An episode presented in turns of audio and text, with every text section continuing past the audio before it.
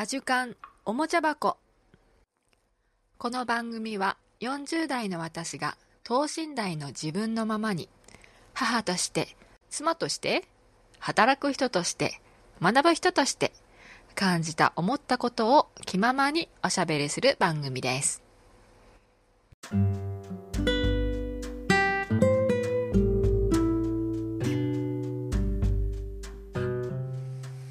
こんばんは。こんにちは。おはようございます。えっ、と前々から何度も多分言ってると思うんですけども話すこと結構ね難しいなって特にポッドキャストを始めてからうんと自分の考えていることをそのままこの口に出して言葉にするっていうことがその作業がすごく難しいなと、うん、認識するようにさらになってですね、うん、それで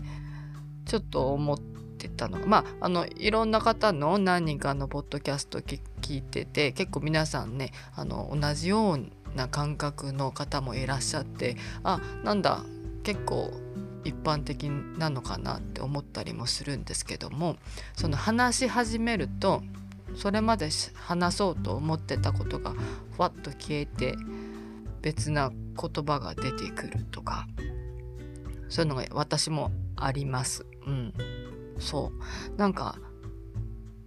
考えていること思っていることとかってその頭の中脳みその中なのかな？心の中なのかな？とにかくすごく速いスピードでいろんなものが目まぐるしく、うん、通り過ぎていく。何度も同じものが巡ってくることもあればその中でたくさんのものが動いて過ぎていく中であこれっていうものをこの掴んで認識してそれをこの表現するために言葉にしたり絵に描いたり人によっては音楽にしたりとかします、うん、よね。うん、そう。それが自分が考えていたりすることを表現するってことだと思うんですけどもだから言葉にして口から出すことが得意な人では私はやっぱりないんですよね。うんそう。会話が苦手だシンプルに。会話が苦手会話のキャッチボールが苦手だ。慣れれば平気だっていうふうに思ってたけどもやっぱりそもそもね言葉にして自分の思いを表現すること自体がもしかしたら難しいっていうかあの苦手なのかなっていうふうにすごく思うようになりました。でもうん何がじゃあ得意なんだろうって思った時に昔はねその音楽で表現するとかあの絵にして表すとかすごく思ってたんだけども実際その絵を思ってることを自由に描くと思ったらやっぱり描いてない時間がすごく長かったのもあってなかなかやっぱりねその訓練っていうかその慣れってやっぱりすごい必要ですよね。うん、また書くようになったら音楽だってプレイするようになったらまた思ったような音色が出せたり思ったような絵が描けるようになるんだと思うんですけども何しか今中途半端。なんかいろんなものがストップして何もしなくなって長いから。まあでもそれもうんただの言い訳であて私はあの書こうと思ったらいつでも書けると思っているしいつでも書けると思っていた私が思うように書けると思ってたのが久々にこの書き始めてみるとめちゃめちゃね全然できない自分に愕然としちゃうんですよね。だからうんやっぱ時間見つけて本当に書いていこう。でもなんだろう時間見つけて書くっていう感じじゃなかったんだよね。なんか描きたくて描きたくてしょうがなくて描いていたのがそのパッションみたいなのが情熱みたいなこの命から心の中からそれを求めてる感じじゃなくなってきてるのかな。それともなんかうんあれしなきゃこれしなきゃって頭の中にいろんなものがあるからあ次もうちょっとしたら息子たちを迎えに行ってとかそういうのがいろいろあったりするから没頭しないように自分がブレーキをかけてるのか、うん、その両方かもしれないですけどね。でもなんだろうもうちょっと子供たちが大きくなったらとか、うん、老後にはこれをとかいうことすごくねいっぱいその老後の夢がいっぱい膨らんじゃってますけども、うん、今やれることを今やりたいことを今やりたいって、うん、思ってきたな。うん、まあポッドキャストもその一つなんだろうと思うんだけどもね。自分の言葉で話すとか自分を表現するっていうのはやっぱりね自分をアウトプットするっていうのはやっぱりすごくねすごく大事だって、うん、思いますね。カチコチに凝り固まっちゃってるのをこのグニグニ言いながら ねほぐしていくのにお付き合いいただいてすいませんって感じですけどもねそんな感じでやってる人も多いのかしらね。わかんないけど。うん。音楽なんかもね何だろう。聞いたやつ全部楽譜に起こしたりできるよって思ってたけど。結構ねもうできないんじゃない？私。まあピアノがあればできるか。わかんない。もうなんかそれすらもめめんどくさいじゃない。ね、昔は何も考えずささささって書いたりすることができたものが今は多分無理なんだろうね。漫画もね書いてたんです昔。漫画の話しましたか？私そう漫画は小学校の時から書いてて中学校の時に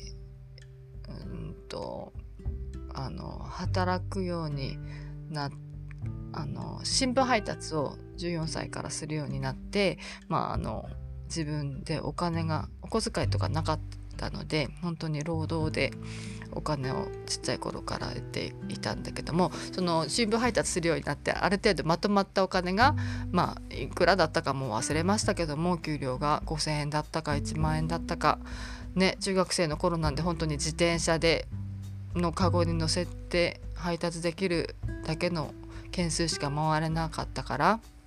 それでも朝3時とか3時半とかに起きて、うん、学校の前回って行ってうん、大変だったけどすごく大変だと思ってなかったかな。なんかすごくいい経験になったしなんか働いて自分のお金を手に入れているっていう喜びの方が多かった大きかったかな、うん、その手に入れたお金でその漫画カセットっていうんですか？あのあの結構ねお金がかかるんですよ。漫画を描くのにも。あのスクリーントーンとかも1枚400円とかしてスクリーントーンってあのなんだ？グレーのうんと背背景に貼るようなやつとかあのなんだその影とかをつけるのにのさっさっさっさっていうあの線だけを描いたりその手書きでやるやつももちろんすごくやってましたけどもお金がなかったのででもそのスクリーントーン貼るとそのなんだろうなシャドウとかなんなんて言うんだろうなトーンが暗くしたりいろんな種類のスクリーントーンがあって今でもあるのかなわかんないですけどね。そのドットがいっぱいチって細かいのとか薄いのとか濃いのとかがいっぱいあるようなやつとかさーって線が引いてあるようないろんな種類のスクリーントーンがあってやっぱりそれを使うとねちょっともうちょっとあの素人っぽくないっていうかかっちょいいのができたりするのでやっぱそれをね使いたくってでもお金がないからいつも書き込んで結構やってたのがそのお金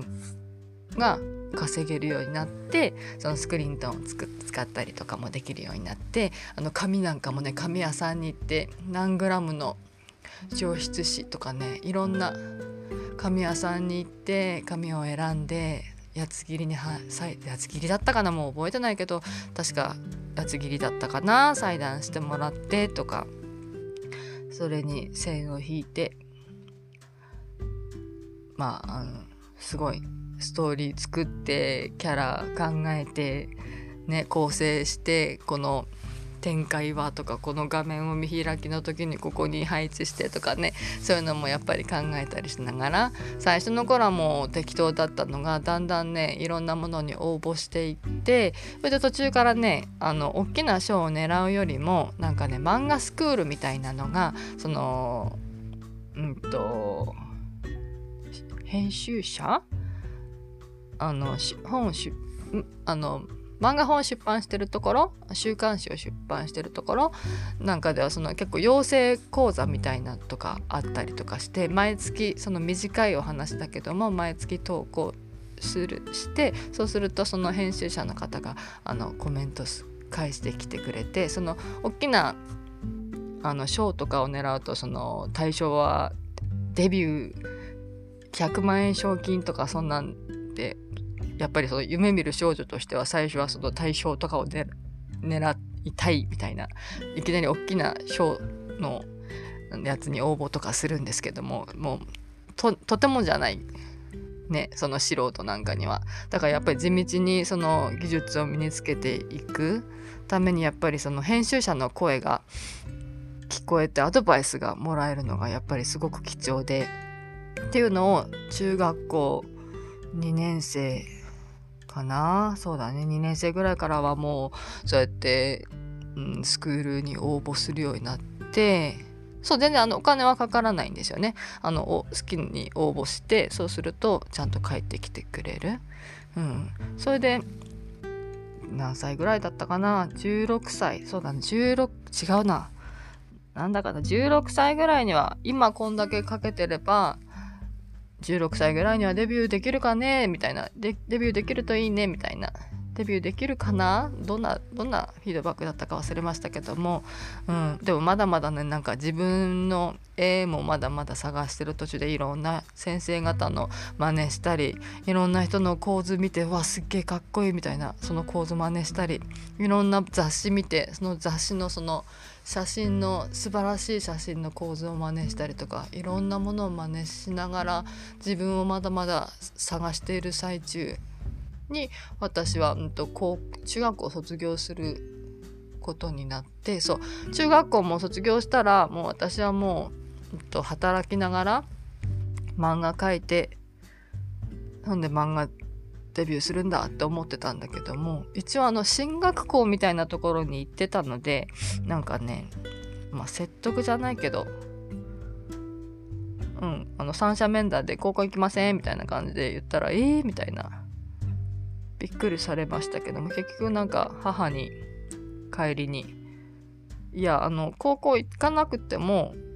いいっちゃいいけどでも行った方が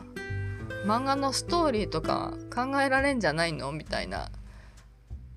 そのストーリーのための経験ができるんじゃないのみたいなことを言われてああそれもそうだなと思って。うん。なんかその母のその建前とか人の世間体とかそういうんじゃなくてなんか彼女らしいアドバイスを、うん、もらえてそうだなと素直に思ってそれでも全然あの勉強とかしてなかったんで、うん、第一志望みたいなとこには行けずに第二志望滑り止めで受かったところに入ってでその高校に行ってたらまあ外国と出会ってしまってまあその漫画家になる夢っていうのを途中でまあいつでもなろうと思えばなれるからとりあえず今は休憩しましょうとやめてそれで今度は英語を学ぼうと留学したりとかしたんですけども、うん、で何の話をしてた？ああそうそうそうだからその頭の中にあるものを取り出して表現するのってやっぱり難しいよね。うん、その漫画描いてた時もね本当に思ってたこと書いてたかなって思うとそうでもなかったよねやっぱりまだ若かったしそんなにいろんな経験もないからそこまでいろんなことを知らないし考えも浅はかだったりしてたよね。うん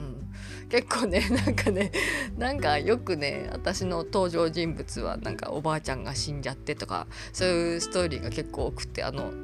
そうそういうストーリーが多くってなんかそうするとなんか感動するんじゃないみたいな感じ。なんかそういうねやっぱ中学生の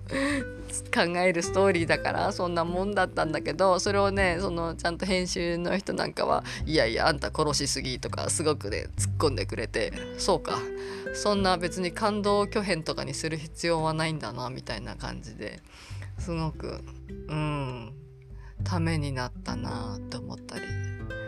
ねそうなんですよ。だからその実際にその後その成長して大人になって社会に出ていろんなこと経験してであの思ってることとか考えとかってすごいたくさんあるでしょ、うん、あるけどもそれをうまく人に伝えるのってほとんどしてないんじゃないかなと思う。ね酔っ払って本当になんかソファーでみんなで くつろぎながら永遠と語り合うみたいな心の中にあるものをなんかなんだ気楽に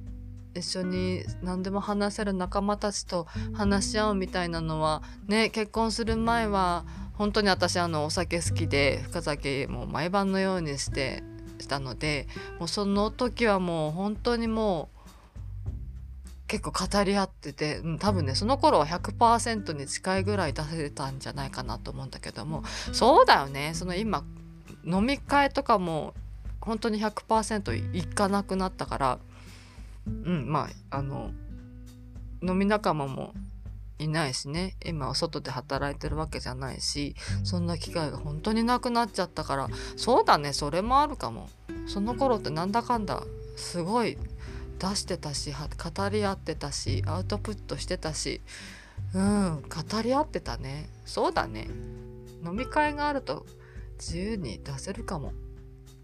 そうか。じゃあ表現できるのは飲み会ということで。違うか。でもダメだね。飲み会飲み会もねいいけどね。そのシラフの状態でやっぱりその自分の考えをグッと掴んでそれを一つの塊をグッと取り出してきてそれをうまく表現する。でもそれをこの取り出してきてよっしゃよく見よう。これをうまく言葉にしようとか思うとまた全然違うものがヒューヒュって心の中に出てきてそっちに目移りしちゃって結局なんかまた考えがあのどっかに 走っていっちゃって消えてなくなりはしないんだけどもねうつ移ろい移ろい？季節が移ろう？わかんないや。それ移り変わっていく？感じですね。難しいよね。うん。うん。今もなんかすっごい言おうと思ってまた忘れちゃった。そうだからこの頭の中にあるものをねレコーディングできるとすっごいいいよね。ってもう何年も前から思ってるんだけども。でも言葉として流れてないから映像なのかな？映像とか音楽とか匂いとか、うん、イメージ。がすごく流れてるのを本当なんか頭の中にこのカメラでも入れて映したい。なんかでもそういう技術とかもいつか人が想像するものは何でもできるようになるっていうからできるのかないつかって思って期待はしてるんだけども。でも逆に全部映し出されたら怖かったりもするのか。結構変なこといっぱい考えてたりするよね。うん。なんかねあまたこうやってねずるずるといろんなのが数珠つなぎでつながっていっちゃって結局何喋ってるか分かんなくなっちゃうからやめようと思うんだけども、うん。ね、よく空飛ぶ夢とかを見てて空の飛び方がさとかこうやってやったらうまくいくよねとかさそういうのとかもいろんなこと考えてたりするよね。